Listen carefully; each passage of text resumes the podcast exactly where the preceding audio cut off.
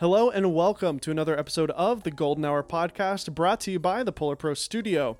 I'm your host, Dave Maze, and today joining us again is the one, the only, Josh Yeo from the YouTube channel Make Art Now. This isn't our first conversation with Josh. We actually had him on the show about a year and a half ago, I believe, when he was still kind of growing his channel. Now he's almost at 400,000 subscribers and has done multiple films that have just blown the pants off of everybody who watches them. His most recent film is called Anamorphia 2, and he takes the concept of a gear review and turns it into essentially a short film with a fully fledged out script with comedy, uh, narrative stuff. It's really mind blowing to see. If you haven't seen these films and you haven't seen Josh's work, I highly encourage you to go over to Make Art Now and check it out after this interview. In this conversation with Josh, we talk about launching a Kickstarter project, which he has successfully done. He's raised over $200,000 now for a product that he has developed. Uh, and we talk about how he developed it. It's called Orbit, and it's an incredible new product. We also talk about his struggles with YouTube and what it's like to be in this gear review niche uh, and whether or not he wants to move out of that. Maybe he wants to leave the gear review space altogether. These are all things we talk about, as well as, of course, what it's like to become a new father. Um, everybody gives me hell for talking about being a dad all the time in the podcast, but I don't care. Also, if you'd like to see the video version of this interview, it is available on our YouTube channel. Just go to youtube.com slash ghpod. All right, without any further ado, let's get into my conversation with Josh Yeo. So we've uh, Josh and I have known each other for two years now, I believe. I think it was two years ago we met at the Sony A6400 event. Is that right? Probably, actually, yeah. I think that that sounds about I'll- right. I think I'll yeah, because that was my that was the first event that I think I went to uh, with my channel. Yeah, I think that was also when you were you were posting your films and stuff and you were doing some gear stuff, but you I think you had 50,000 subs at the time and then we met and then literally within 3 or 4 months you like cracked right past 100 and just started growing from there and it's just been a a wild ride for you these last 2 years. Except for the last the last two months, my numbers have been like chilling.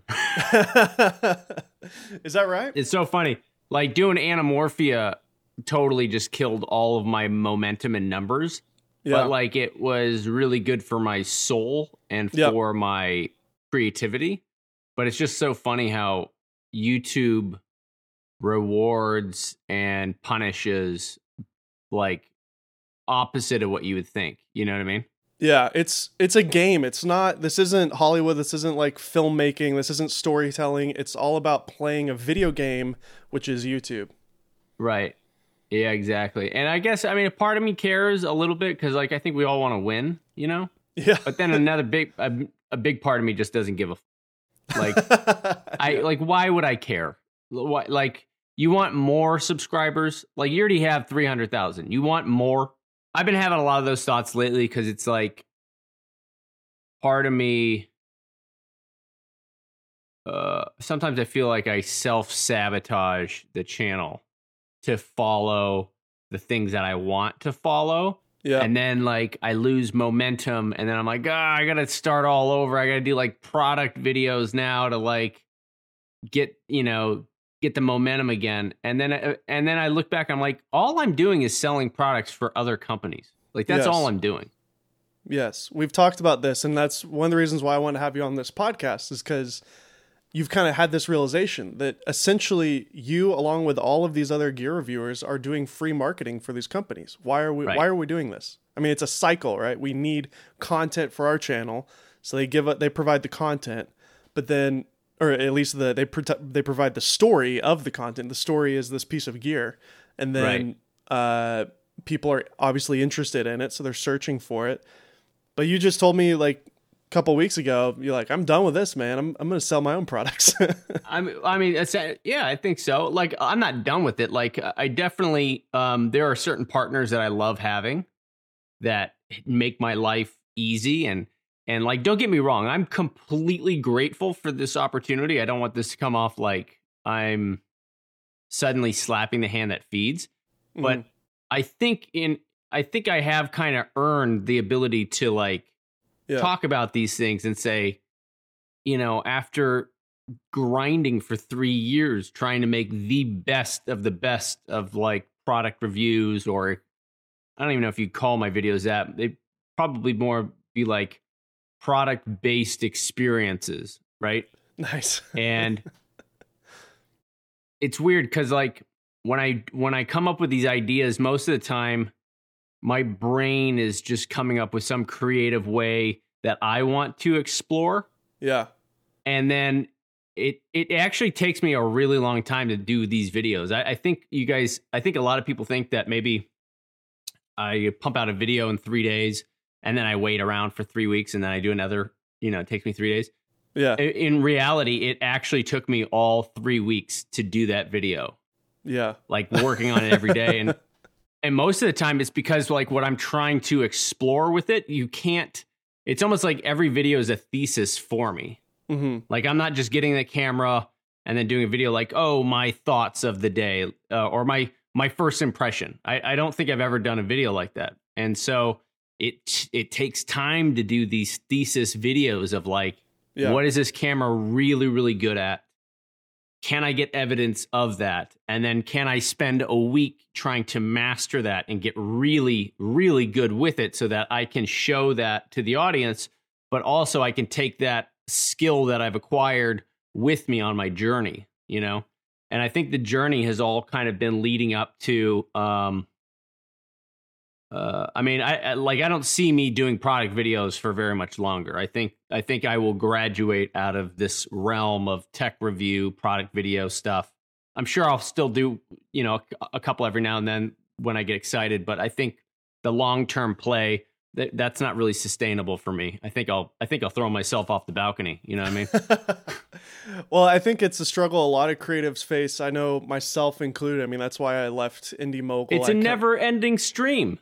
Yeah, it's never ending. Being a creative, you just you you can get you can even have like a good flow and a good like energy and like, hey, this is actually working. I'm having success. I mean, a lot of people from the outside will look at you as a successful person and they may think when they hear this interview, like, what's he thinking? Like, he has all this opportunity, whatever. But as an artist, you- as a creative, Listen, you you're, can't to- you're totally right. For the outsider listening in, it comes off very ungrateful. Like I'm not appreciative of this opportunity. You know what I mean?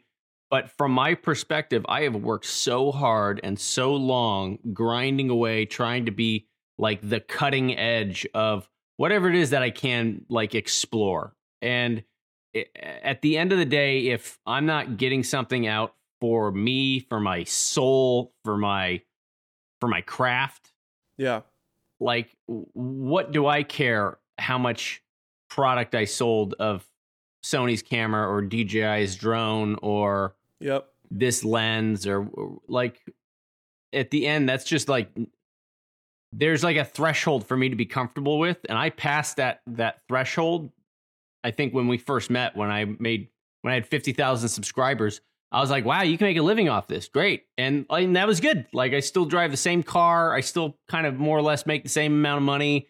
Like, I have a studio space now. So that's, that's a little bit better, you know? And I have a little bit more freedom. Like, I, I don't have like the same constraints, but, uh, you know, I'm not like rolling in it and I'm not like, uh, changing my ways. And I still live in an apartment. You know what Mhm. I mean? Well, that's just because you live in LA, but you know, Yeah, that's true. I I just- probably, if I lived in Tennessee, I'd be in a house.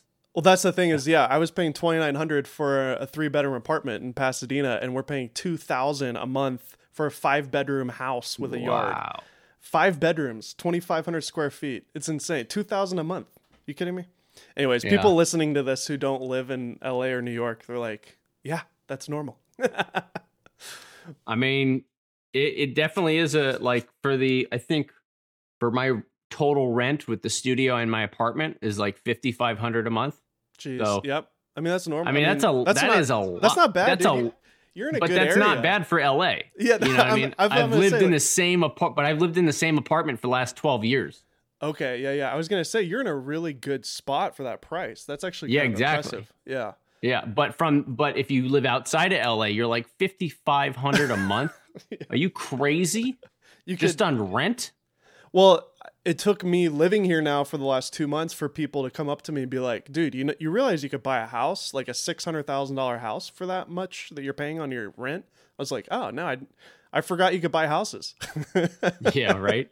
I'm so used to Oh renting. Oh man. Anyways, uh, that's a sidebar conversation, but you're totally right, and it's funny. I've I, I feel like the listeners of this show are probably sick of hearing it now, but almost every guest that I've had on, including you know you, Gerald Undone, uh, we had Jesse Driftwood not too long ago as well.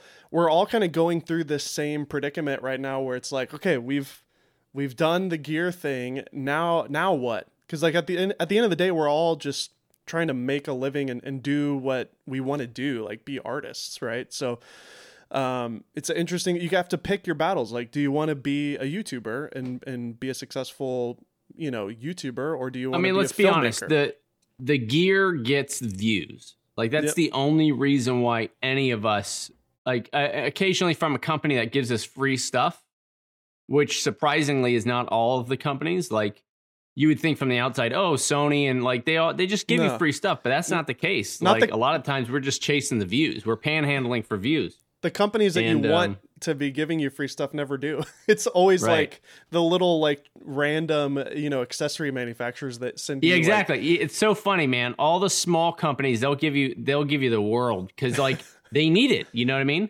yep, yep. like um so for example um i mean we've talked about this but i launched my kickstarter like a week ago. Yes, and it's been uh, a little bit over a week ago maybe 10 days ago.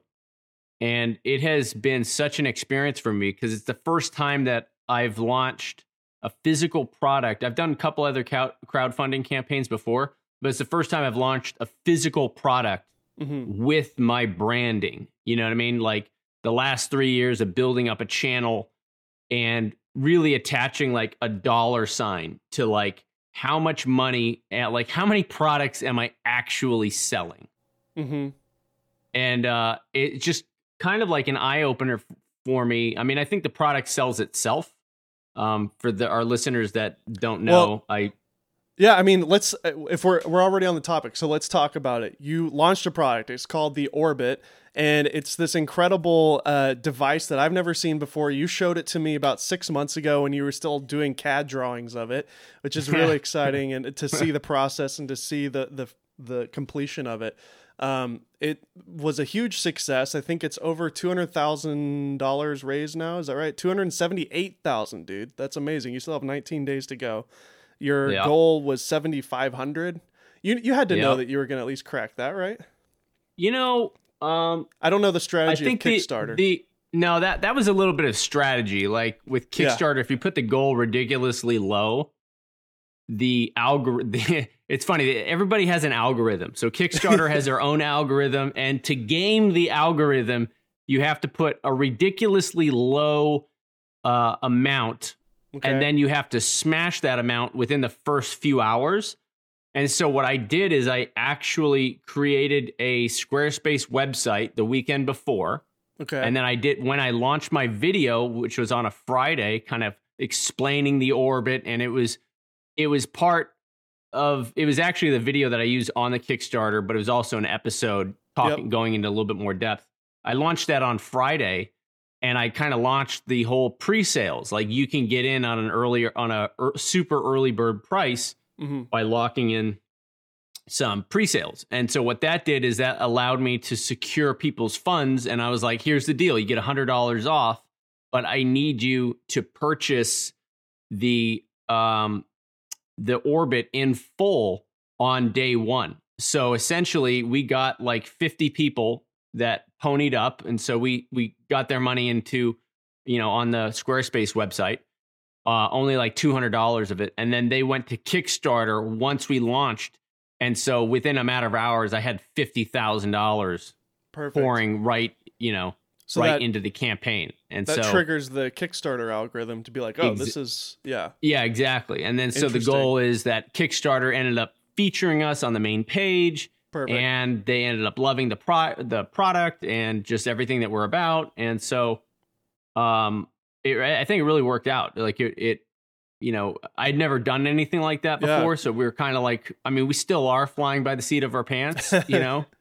Um, but it's it's real exciting, and you know we we definitely you know my partner, my business partner, and I we had an internal goal of one hundred and fifty thousand. Like that was the real goal for us to be like, if we don't raise this, then we're not going to make it. Like it's just not going to work out. We don't have enough money to make the molds. We don't have enough to buy the material. Mhm. Um, and we're not even talking about paying ourselves anything. We're just talking about like how do we actually build something, pay you know forty thousand dollars to develop the app, and you know Mhm. spend another forty or fifty thousand dollars on molds. You know, so like, I'm so not in this world, dude. That dude, my- it's it, it's and you know what? And that's the funny thing is me neither. Like I've never done this before, and uh, I think like I was just talking to my business partner yesterday. I was like, dude, I never want to do this again. Like I, I after this, I'm out.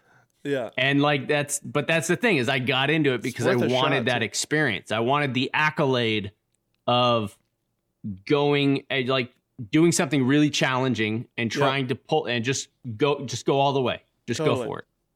Well, the product, and we'll get to the actual what the product is uh, in a minute. But one thing that I want to touch on that I think is so important for people to learn and, and to soak up is the fact that you've built such an incredible fan base of, of like super fans is what Pat Flynn would call it. And he, he was a guest on the show. He wrote a book called Super Fans. And he talks about how you know, you could try to be like Mr. Beast and get like 70 million views and like, you know, play that game and just have millions of people interested in you to become successful. But at the end of the day, if you have uh, a thousand people pay you a hundred dollars a year, that's a six figure income. So just focus on having like, yes, you can, you can try to get a million views, but at the end of the day, you want to have a core fan base of people who are there to support you and to uplift you and, and to basically buy everything that you would ever make.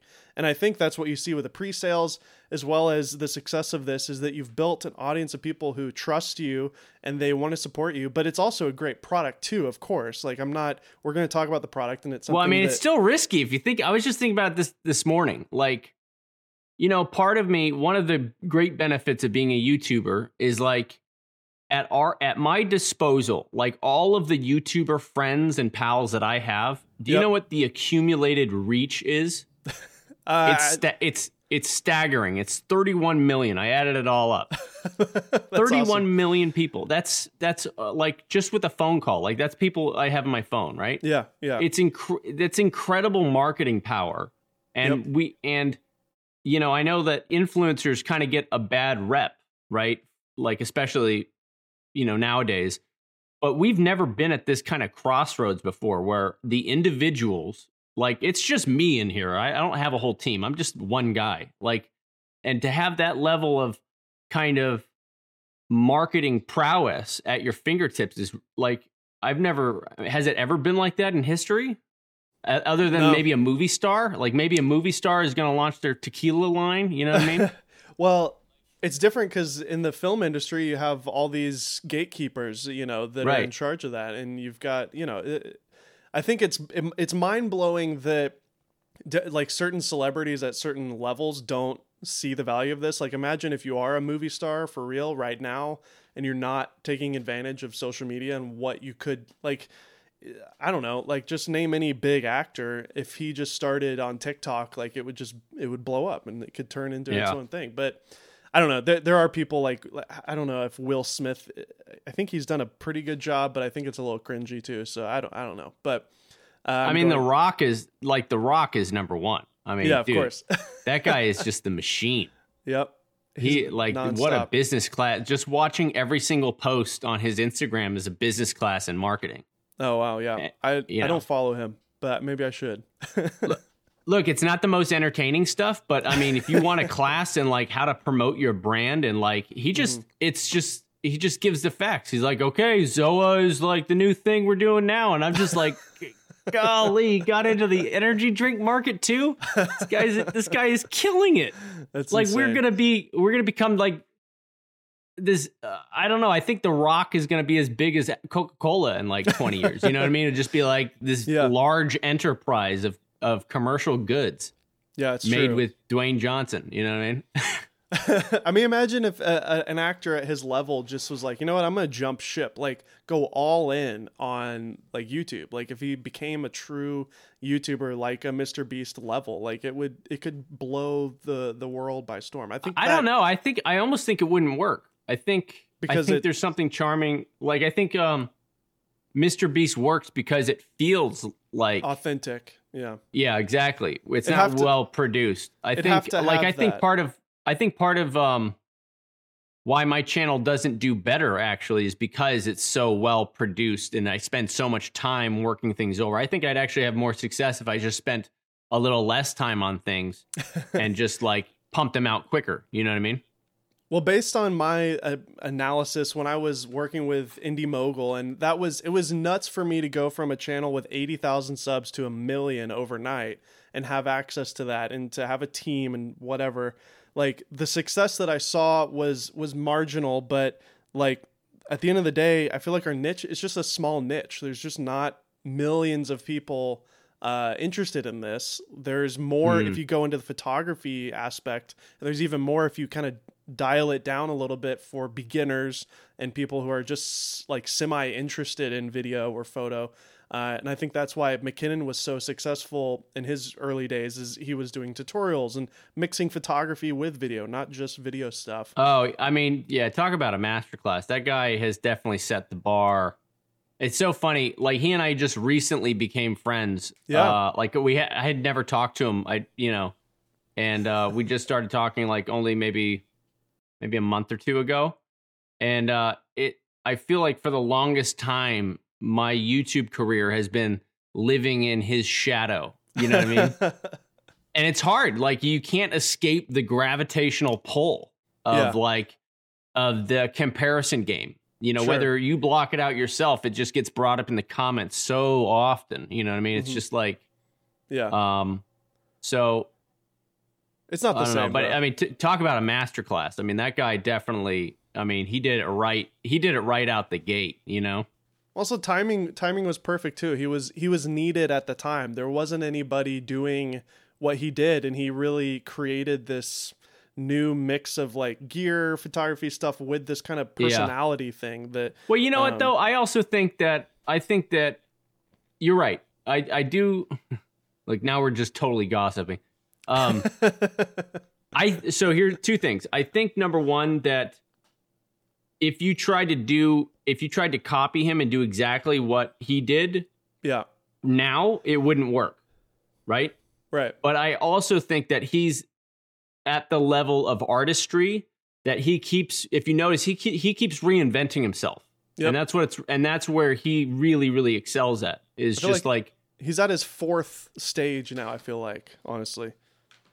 Yeah, he just keeps reinventing himself, and that's yep. I mean that's the game right there. You know what I mean? So Absolutely. everyone else is playing catch up, and like they all chase the they everyone chases the algorithm views where it's like oh somebody pops this video with these keywords and it pops off it does a million views overnight and then everyone then the, the, next week everyone's like putting these same, same keywords like yep. we're all just chasing the wave um so i guess you know anyway well we were talking about something else before well we're I think we should talk about the product. I would like to hear about oh. it, like how you. Well, so what I was getting at is that um, with the product, I was like, part of me doing a Kickstarter. At first, I was thinking like, I got this reach of all my pals, right, and I can get all my pals on board yep. and help me push this thing out. And then um, I had this kind of revelation last week, and I felt a little guilty because I texted a couple of my friends and I was mm-hmm. like real excited because the Kickstarter had just launched, and I was like, I was like gearing up and trying to like do all this stuff, and I texted a bunch of my friends, and then I immediately regretted it because I realized that this is not a finished product. This is uh-huh. a Kickstarter. Yeah. You know what I mean? There's a huge there's a huge risk involved. Yeah, you're right. And yeah. so like for me to put my friends in an uncomfortable position of like, "Hey, do you want to be my friend and support me and push this thing out it kind of it, like i don't know that i would i don't know that i want that pressure. If it was fl- if if i did a kickstarter and i asked you the same question like yeah if you put yourself in their shoes like i would probably if you did a kickstarter and you're like i got this product I would be like, Dave, I love you, but it's a Kickstarter, and if you go belly up on it, and I sell my audience, and I and I get them to back you, and then you end up going belly up, Yeah. now I look like a jerk. exactly. Yeah. And so um, this week I, I like retext all my friends and I was like, I no one's doing a video on it. Like I don't want any of that. Like this is all 100% make art now. And like we can talk in the fall when I physically have something. And like if it actually like if I pull it off and we get and you physically get mailed a box, then we Uh-huh. can talk about all that stuff. But sure. um, I don't know. It, it's it's definitely better that way because I, I would much rather have the risk myself. And And I guess that's what this is then is we are announcing the Kickstarter. We're not endorsing the product cuz it's not out yet. So, right, t- totally. I mean, it, it's a, it's kind of funny, like the amount of Kickstarters that go belly up. Like they don't.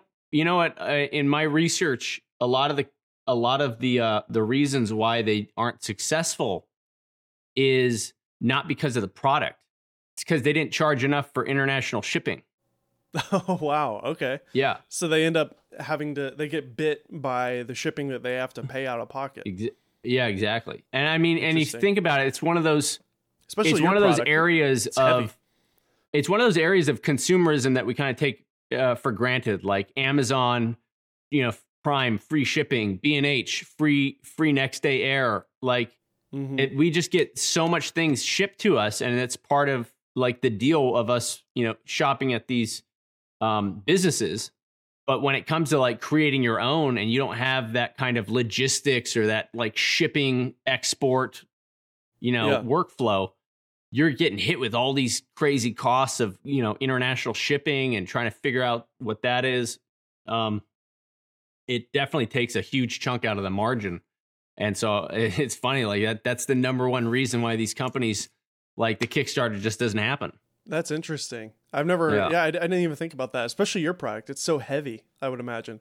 Yeah, I mean expensive. it's 30, 35 pounds, and the Yeah. ship box is going to be like thirty six by fifteen by fifteen. So Yeah. you know it's not a small box at all. Yeah, totally. Can we talk about your product? Just give me in a nutshell what Oh, it is for somebody who's never even heard of it and this is the first time they're hearing about it. Uh, so the orbit is a it's a ceiling mounted camera dolly so essentially if you have a studio or if you have a home office and you are able to mount something into your ceiling you can take a base plate and using you just need to hit the stud twice you can uh, hit the stud you know with the uh, base plate and you can then dangle this motor and the motor is very precise it's very powerful it has a variety of speeds it can go as slow as 1 rpm a month or it can go as fast Wow. as 35 rpms now we're not going to allow it to go 35 we're going to top it out at around 10 or 15 because of just the, how much inertia you know spinning around a, a seven pound camera can be at like 35 rpm that could probably kill somebody. Um but uh, but essentially it allows instead of um, like imagine a time lapse motor where the camera is spinning out and it films the world outside. Mhm. this is now stretched out on a boom arm and the camera is pointed inward so essentially it makes you now the center of its orbit. And you can put yourself there you can put products there. Uh, it solves a lot of problems a lot of basic problems that youtubers have which is how do i film myself in an interesting way?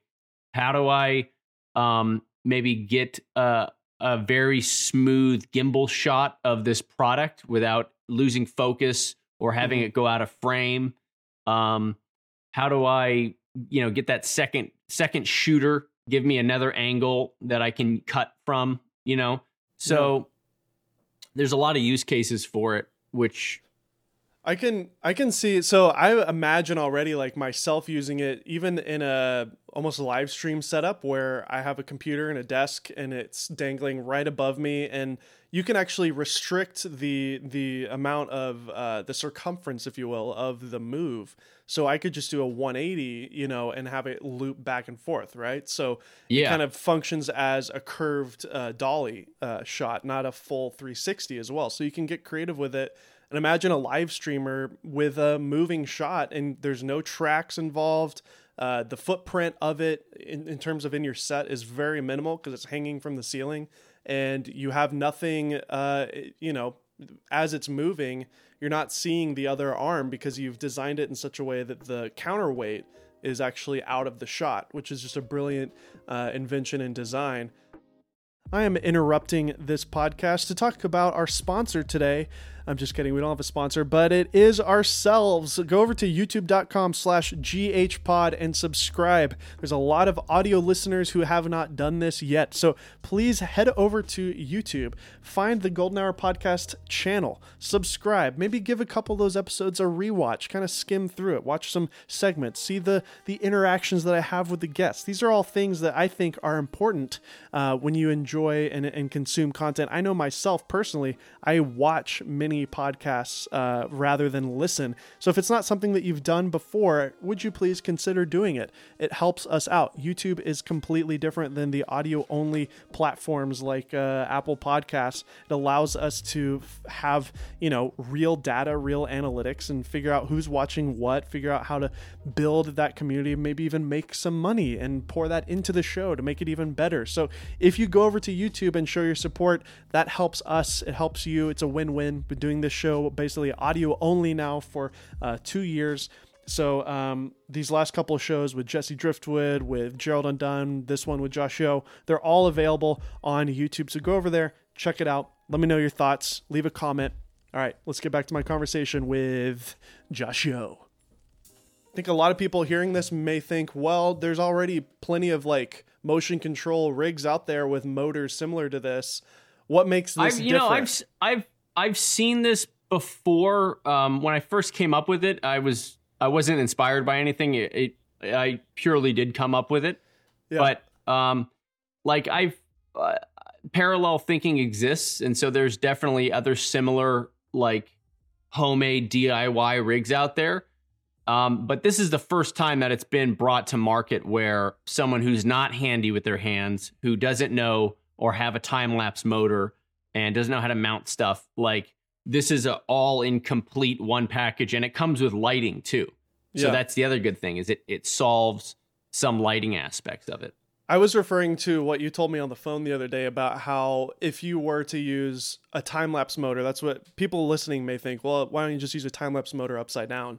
And the reason for that is uh, a lot of reasons. Can you tell us why you would want Well, look, this you can- that? It's designed to be upside uh, upside down. Yeah. So- You can 100% use a time lapse motor. And I think for people that can't afford, you know, our product and they can't wait for it to be in B&H and, and come down in price a little bit because Kickstarter prices have to be a little bit higher just by nature. If you want us to succeed, you have to like you know the trade-off is you're getting the product earlier and sooner than anyone else and so you innately you have to pay a little bit more for that but um for anyone that's going to build it themselves like you wouldn't like that's what i did. My first prototype that i used for you know almost a year was made with a time lapse motor. Now the trade-off is that yeah you have uh, a motor and who knows what the motor constraints are like the mounting mechanism. It was designed to to hold a camera down not to hold a camera up. So um there you know every time that i was using the uh you know my little first prototype it was always kind of like a question mark. I was like is it gonna fall on my head this time or or what? You know what i mean? Like Yeah, that was yeah. always in the back of my mind. And so you know when we were coming up with this motor and i had the list of requirements of what i wanted one of them was like extra strong bearings for the axial load so that it could actually hold a significant amount of weight safely and that you could you know you could overload it and you don't have to worry about the camera or the whole boom falling off and and, and hitting your talent or breaking your neck or whatever you know So what Um, is what is the payload right now that with the prototypes that you have? so the actual motor itself for the gears at top speed is about 30 pounds Mhm. so it, it could do 35 rpm at with 30 pounds of weight which is Wow, I So mean, a, that's like the full- motor itself when you compare the kit. motor to that i have compared to other time lapse motors it's like six times the size and weight. It's massive. you would not. This would not be a good product to sell as a portable time lapse motor because of its size and weight. Mhm. You know. Um, but in terms of like safety and speed and variety, it's it's stealthy quiet up to three RPM. So any any of those slow moving shots that you would need for an interview, Yeah. where you need that second, it, you can't hear it at all, like nothing. And then after three RPM, the gears kick in, and you can definitely hear some vibration and some noise. And um, but like you, when you're using fast shots, you're probably shooting slow mo. You're probably not recording audio anyway. So yeah. that sure. was like that was kind of a a, a fair trade off for me. Yeah, I, I'm excited to see what people do with it because the possibilities are really endless with your creativity. You, you can watch Anamorphia 2 and some of your films and see what you've used it for as a solo performer, but I already see like Daniel Schiffer using it for really cool slow mo product shots. And and Dude, all he's actually, you know, what's funny is he's actually one of the first, I think he was the first YouTuber pal of mine to hit me up and he's like, I want this. oh, yeah. I that, like, when can you get me one of these? And I was the like, dude, I, as soon as I can, you know, as soon as I get these prototypes I think made. there's So, there might be a, a large market of people who want that high speed product shot thing like wh- what you can do with those robotic arm things but this is so much cheaper than getting a, a robotic system you know so yeah, it's so much cheaper. And because you're only dealing with one axis, mhm. it's a lot easier. Like those robot, you know, what, what people don't understand is with the big robot arms, you have normally when those rent out, they rent out with a technician. So you're Mhm. paying, you know, thousand dollars a day for the robot arm, but then you're also paying seven fifty a day for the technician to come because he knows how to control it and make the keyframes and the speed and make sure that you don't hurt yourself yeah it, it's it's a huge learning curve. And so with this, you know, the motor goes one of two directions. It goes left or it goes clockwise or counterclockwise. hmm And there's a laser, and the laser can tell you where the dead center is. So you put the a object. laser It's got freaking laser beams, and it tells you exactly where the dead center is. So you can put the object there, and beautiful and then it'll do a perfect orbit orbit around the object. So whether that's a product or a human or whatnot, um, it's very, very, very simple. And so I think the end goal is is I see a future where a lot more of the content is being created by individuals like us, Mhm. and it's less of these big budget Marvel, you know, superhero films, and more of like Yep. individuals who are telling their story and um or live stream entertainment. Like I just see a future in that. So I think the end goal is getting this into people's homes and into their studios and and then maybe providing them some tips on how they can be better uh content creators. You know, Totally. giving them some some extra tools. Like I think I might start going into teaching some acting actually. oh very cool i think that would Yeah, it's been it's been something I've been thinking about for a while. Uh, I haven't done it because I never felt accomplished as an actor. Mhm. Like I felt like, you know that that adage, like, oh, uh, those who can't act teach. You know, yeah it's so terrible. It's not even true. teach, teach gym that's what uh, Yeah, right. I always remember that from uh, School of Rock. those who can't do teach, and those who can't teach teach gym. but you know what? Like, there's so much in the acting world that I've learned that helps in storytelling. You know, and the more that I, you know, with doing Anamorphia and Anamorphia Two, aside from it being like a huge acting flex, like a huge workout for me, Mhm. I learned so much in storytelling through the acting and just and I actually understood awesome. why I never made it anywhere as an actor. Like 100% because the eh, the craft of acting is not actually acting. The craft of acting is storytelling. And can you and the director line up the vision so that you can be that vision for the director and you can be true to the story? You know what I mean? So it's no longer about the choices that you would make as an actor or saying the lines this way or that way. It's now like what's what's true for the character and what's true for the story. Was And uh, I never had that revelation until you know doing Anamorphia. Was that something that you struggled with in your early days? Then, not lining up with the director. No, my my biggest struggle was on the audition process. I could I did great. I did some decent work in in acting class and you know self tapes and that kind of thing, um, and like little projects that I've done. But the moment I walked into an audition room, like eh, my personality went out the window. Like I was I was completely lobotomized. You know, so I was so nervous, Mm. and it was very very hard to um to do any of the stuff that I was trained to do. And I couldn't get over it. It was like, dude, I tried everything. I tried hypnosis. I tried uh, medication. I tried therapy, uh, meditation. I uh, honestly everything, and um, uh, I just couldn't get over the nerves. It was a di- it's a different type of competition nerves that comes up when you get into it. I don't know if if anyone's ever been in the audition process.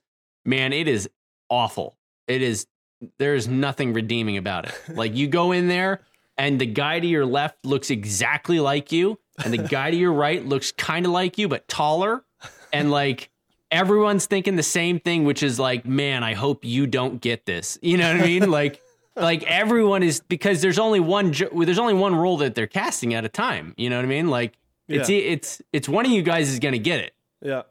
and I don't know something about that whole um that whole process bred a lot of competition in me. Yeah. And Is that why you fell in love with YouTube? Because you create your own career path by doing it. Uh, I fell in love with I guess the autonomy of YouTube, and I Mhm. think maybe I have like a slight little um like vendetta against Hollywood. You know what I mean? But it's not Hollywood's fault. It's just the whole competition and audition process is I think flawed. I mean, look, there are so many talented actors out there that that say the same thing that their Sure. careers never took off until they until it was offer only. Offer only is basically when the director's like, I've seen enough of your work where just let's send this guy an offer, and Yeah. uh, if he if he likes the script, he's in. No audition. Yeah, I've, So- I've heard plenty of interviews with with actors, and they they seem to all hate it. So Oh, it's Um, off. It's it's it's and it the has- worst part. it has nothing to do with the actual job too. Like it, it seems so out of place sometimes compared to There, what- I mean, look, there, I, I, there's definitely a technique involved, but like if I were to go relive some of the auditions that I would that I had done in the past, if I were to if I were to go in tomorrow, let's say let's say my life depended on it, I had to go in and I had to give an audition. Instead, like back when I was going to auditions, I would I would try my hardest to memorize the lines, get off book, and then I would do all the actual real homework, you know, like personalizations, backstory, you know, moment before, all that stuff, right? My eye lines, eye lines are a real big part of it. Like, where are you looking? Are there multiple people in the scene, right? So you do all of that work before, and then you go in there, and there's not four people in the room, even though there's four people in the scene. There's a casting director in the back of the room, there's a camera, and then there's a casting assistant off to the side. uh-huh. And so you got to like create all of this like out of It- thin air. In your head. And yeah. so half the time you're like wondering, well, like, do I play this to the four other people that aren't there? Like, there's just so many unknowns, right? yeah, yep, I would, if I were to redo it now, what I would do is I would just basically s- memorize as much as I could to get off book, to just get it like by rote, and then throw all of that away and then just try to be 100% real Josh to the reader. So whatever that they're giving me, if they're giving me nothing, like there's a way you could react to that, you know? Mhm. And and just try to focus on making the conversation real and invested and have vitality. yeah, And that's really really hard to do, but it's it's something that um I think I had too much other stuff going on back in the old days of trying to like figure out the scene and the hook and all this crazy shit. Like I, I would just throw all of that stuff away and just be like, at like the goal should be go in the room if they believe you're a real person and that this Mhm. doesn't sound like acting, hmm then you stand a much better uh oppor- you you spa- stand a much better chance of getting the job than if you acted it perfectly yeah. but you don't feel like an authentic individual. You Do know what I mean? It feels like an actor doing a scene. You fail. Do you think YouTube, like, if you're on YouTube and you are a quote YouTuber, are you an actor? 100%. 100%. It like I mean, how long did it take for you to get comfortable on camera? Do you remember when you first started? Uh, it's not f- apples to apples because I was a magician for six years, so it was pretty Okay. easy for me. But that's from six years of performing on stages. So So, I mean, I remember when I first launched the channel, even coming from the acting background, I remember it taking a, a, a bunch of performances. Uh, Yep. it, it took me a bunch of lines, line readings, just to get where I liked what I said, and I sound, and I wasn't all choked up like in my throat. you know what I mean? yeah, yeah And I yeah. didn't feel like super like yeah, it took a while for my personality to come through. And so Absolutely. I think that I think um YouTubers with the right coach, with a good acting coach that can tell them that can really teach them story and Mm. and tell them like why the scene is happening and what's the sub subtext, you know, if they're not too keen on like filmmaking or storytelling, I think they have a really good chance of being actors. Because then at, at that point, it's just being like, how can we get you to be authentic and your normal, bubbly, personal self? And a lot of that is just the nerves of being on camera. yeah. Just stage time. You gotta you gotta keep Exactly. record over and exactly. over. And then the other the other muscle that I think is um, also worked out being a YouTuber is line memorization.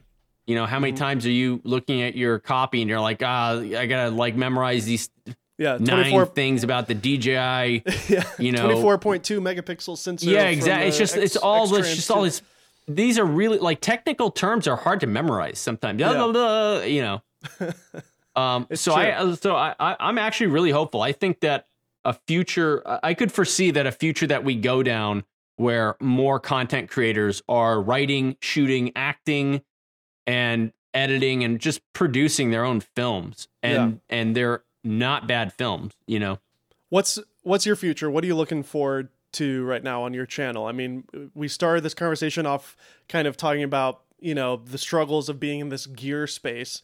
Now you've launched this product. What where are you at right now? I know it's a big question cuz I I know I'm kind of stuck in in the middle right now myself. I think what I want to, um, you know, when I started the channel, again, it was like living in the shadow of like super successful YouTubers who had meteoric growth. And I think I had to make peace with that and be like, what's my intention of my channel is my intention of the channel is not to grow it as fast as I can. My intention is that I want to learn something every single episode and and really get a sense of mastery like can you become a renaissance man? You know what i mean? Uh what they call a um autodidact polymath right? Someone who basically has a worldwide experience and every time they attempt something they go in on the deep dive they learn even more and then by the end of that little thesis they now take that and and it it now compounds with the rest of their world theory and it helps them on the next thing right?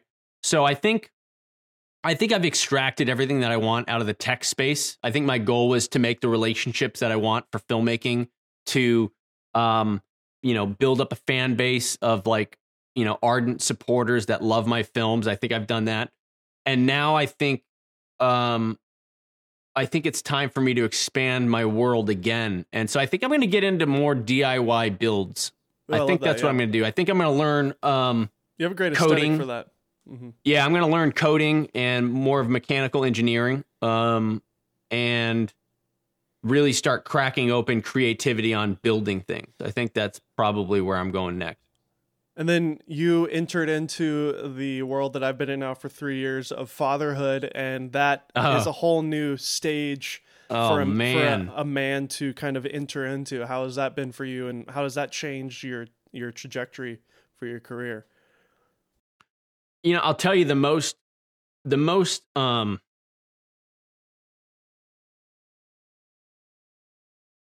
i guess the most honest thing that i've learned about myself is that when i look at my son and i think about what i want to leave on this world i haven't i haven't actually been teaching a lot in my Mhm. channel i've been kind of i've been a little selfish like with my exploration and and learning everything that i want to learn and i haven't actually given the breadcrumb i haven't been leaving enough breadcrumbs for Mm. others to follow. Mhm. And and that was a revelation that came to me only like maybe a month ago when I was like I was having this brain trip of like maybe I could what if I pretended that these episodes I was leaving for my son? You know oh, what I mean? Wow. Oh, that's powerful. Yeah. right? And so, Mhm. like, or if something happened to me and he was trying to learn who his father was, and all he had is like these 50 something episodes. And uh, I was like, wow, I haven't really been doing these episodes for him or for any future generation. I've just been doing them for me. Because again, the the motive was never to grow the channel. You know, the motive was for me to extract everything that I wanted to. And it's kind of a selfish uh, journey. You know what I mean? Yeah. So that's kind of like the latest thing that's been rolling around. I know we're going super deep That's here. deep. I love that. I think you're Super right. deep. The- I the I got into YouTube to get out of I had a job that I really hated and I just wanted to have a creative outlet. So for me it was just this is what I love to do and then became my job for 3 years and I was like, okay, now what, you know?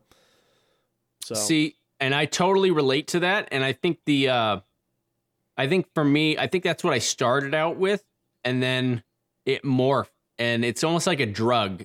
Like yeah, it is. uh, it's like the gateway drug, you know. And now what I'm Mhm. into is the challenge. Like I want, Yeah. like, I'm only happy if if I win, but Mhm. like only by like a little. Like I I have to almost I have to almost lose and like yeah. maybe like lose a finger in the process, but I won. You know, I lost a finger, but I won. You know, then then that's Yeah. that's like what I'm after. That gives you that fire and that passion that is Yeah, so exactly. crucial. Dude, I you know what's funny is um you listen to um Gary Vee. Charles Bukowski. Okay, I thought you were gonna say Gary Vee because Gary Vee is all about the kind of loser, like being the underdog. But no, I, I haven't heard of him. No, actually. Charles Bukowski, uh famous poet. He's got um he's got a couple of good really good poems, but you should listen to Roll the Dice by Charles Bukowski. And that's I mean, this one has been quoted by everybody. Like Joe Rogan quotes him, you know. But essentially it's like if you're going to go for it, go all the way. Yeah, Otherwise, don't even try. that's right. Absolutely. I can't. I think we need to end on that. That's like a perfect way to end it. It's so heartfelt and uh, and uh, authentic, and it's definitely where we are. I get comments all the time on this podcast. It's like, all right, Dave's talking about being a dad again, you know, but it's whatever. I mean, It changes everything. My yeah, all it does. my whole like career could just like go away. I could work at Walmart tomorrow. I wouldn't even care as long as you know my boys are are taken care of. So uh, it's funny how the priorities shift so much almost instantaneously. Although for me, it took me a couple of months to kind of like everybody's like, "Oh, your life is going to change when you hold your baby for the first time." But the very first child, I was like, "This, what is this? This is like an alien creature. I don't, I don't have any connection to it because my wife was the one that birthed the thing and carried the the boy. I'm just like, what's my role? And then it, you know, after a couple of months of of connecting with him, then that's when it started to happen. And then my second born, now it's like as soon as he was born, I had that connection um, because I already kind of learned that with the first one. So Dude, I'll tell you something before before we go. Um, I'm not really precious about any footage at all. Mhm. Like I, my mentality is that I'll just uh, I'll shoot something and I can always just go back and reshoot it. yeah, But I've never ever misplaced footage ever. Like I'm, it's just like it goes on the hard drive. I've never lost a single clip. I filmed uh, my son's birth, the most incredible footage. Uh huh, And because I was so sleep deprived, I think I forgot to copy it onto the hard drive and I, I think I formatted it. oh my Um, gosh, My wife and I watched the playback on our on the camera once and then it was gone. We never saw it again. The most incredible footage I've ever shot in my life. oh, like sorry. we cuz we didn't know it was a boy or a girl.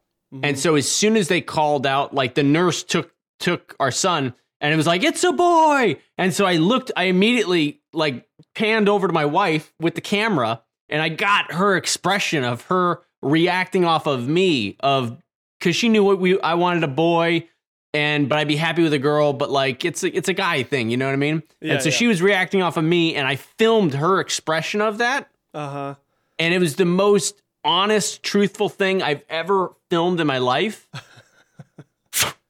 Gone. it's in your head. I've uh, It's in your mind. right? And yeah, it's all in here. And God, I've never felt heartbreak like that before with Yeah. with footage. And I was I'm- just gutted for several weeks, but I'm glad that we got to watch it at least once. I'm the same way though with with footage. I've always I actually always deleted my YouTube content like a week after I shoot it because I'm like ah, I only need the export. I'm never going to use this again. I know some people are more annoying with that, but with my like filming of my kids, I have I've set up things where I've got like multiple backups, and I'm I'm thinking about getting a NAS uh, system as well uh, for all that. So You're getting a nitrous? a nitrous, a, uh, what's it called? NAS, N A S, isn't it? What's a I nitrous? know. I don't. I obviously don't have one of those. it's just like a it's like a server a home server system that has like Yeah. multiple copies of it but i've been really obsessive with it um because i just don't want to i don't want to lose it but i'm sorry to hear that that sucks It's gone. i had uh my leica i had a leica m3 with uh some black and white film i took pictures of my second born with and that was one of the cameras that the guy stole from me and so that film was in the camera still so i i did lose that so that sucks but Oh, mm, did you ever? Whatever came of that? Did you ever? Well, you- this week, you- dude, uh, literally on Tuesday, uh, the sheriff called me and said, "Hey, uh, does this name ring any bells to you?" I was like, "Yeah, that's the name that of the guy that stole my stuff." He's like, "Well, turns out he's been in jail for like four months now, and I'm just trying to close up this report, and now I'm gonna tack that on." And you know, he was about to go into probation, but he's staying in there, so justice has been served. But as far as my gear goes, uh, I haven't you know recouped it. I'm gonna talk to them about figuring out you know what I could do from here. But now that he's been caught, but yeah, no fun. Insure Well, so- everybody insure your equipment. That's my biggest lesson. Have have good gear insurance. So, it is what it is. all right. Well, um, anything else you want to touch on? I mean, we could go for hours probably, but I know you got things and I got things, so I don't want to keep you. But everybody, go check out Josh Yeo's channel, Make Art Now. Have you have you considered changing the name, or are you still sticking with Make No. Art Now forever? Uh, yeah, I'll. St- Forever. Yeah, I, Because I I searched thought Jo- about. I search Josh Yeo on YouTube, and your channel pops up automatically anyway, so I don't. It doesn't Yeah. really matter. No, I'm not gonna. Ch- I'm not gonna change it. I think. Look, I think. I recorded when I first started the channel. Um, my intro was that.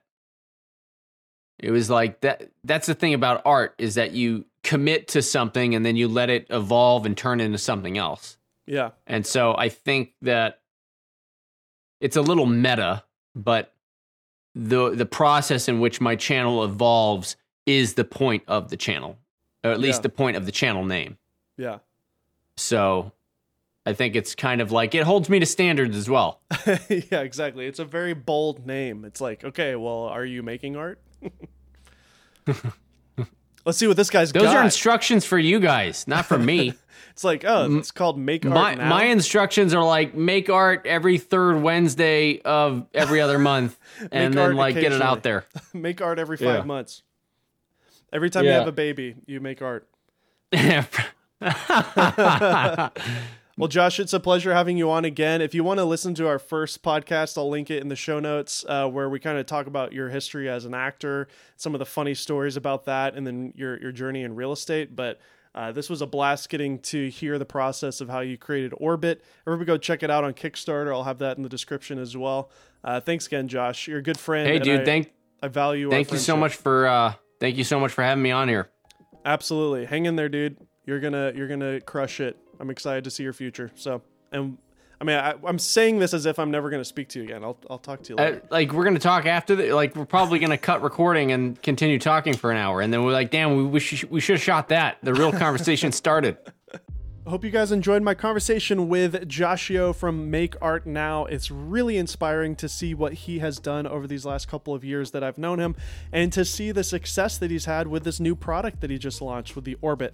We will link everything that we talked about in the show notes below the Kickstarter where you can check out the product, watch the video. The video that he made is incredible. Uh, go watch the video. And if you want to uh, support, you know, the Orbit, go ahead and feel free to support it. Obviously, like we talked about in this conversation, it's not a real product yet. It doesn't exist yet. You're just basically backing the product and and helping Josh uh, fulfill those orders. He obviously is an honest person, and I trust that he will see this through. But just so you know, disclo- all disclosures out there, you know, it's not out yet, and uh, he has to still develop it. So when you support that Kickstarter, uh, you are supporting Josh in the process of making this product.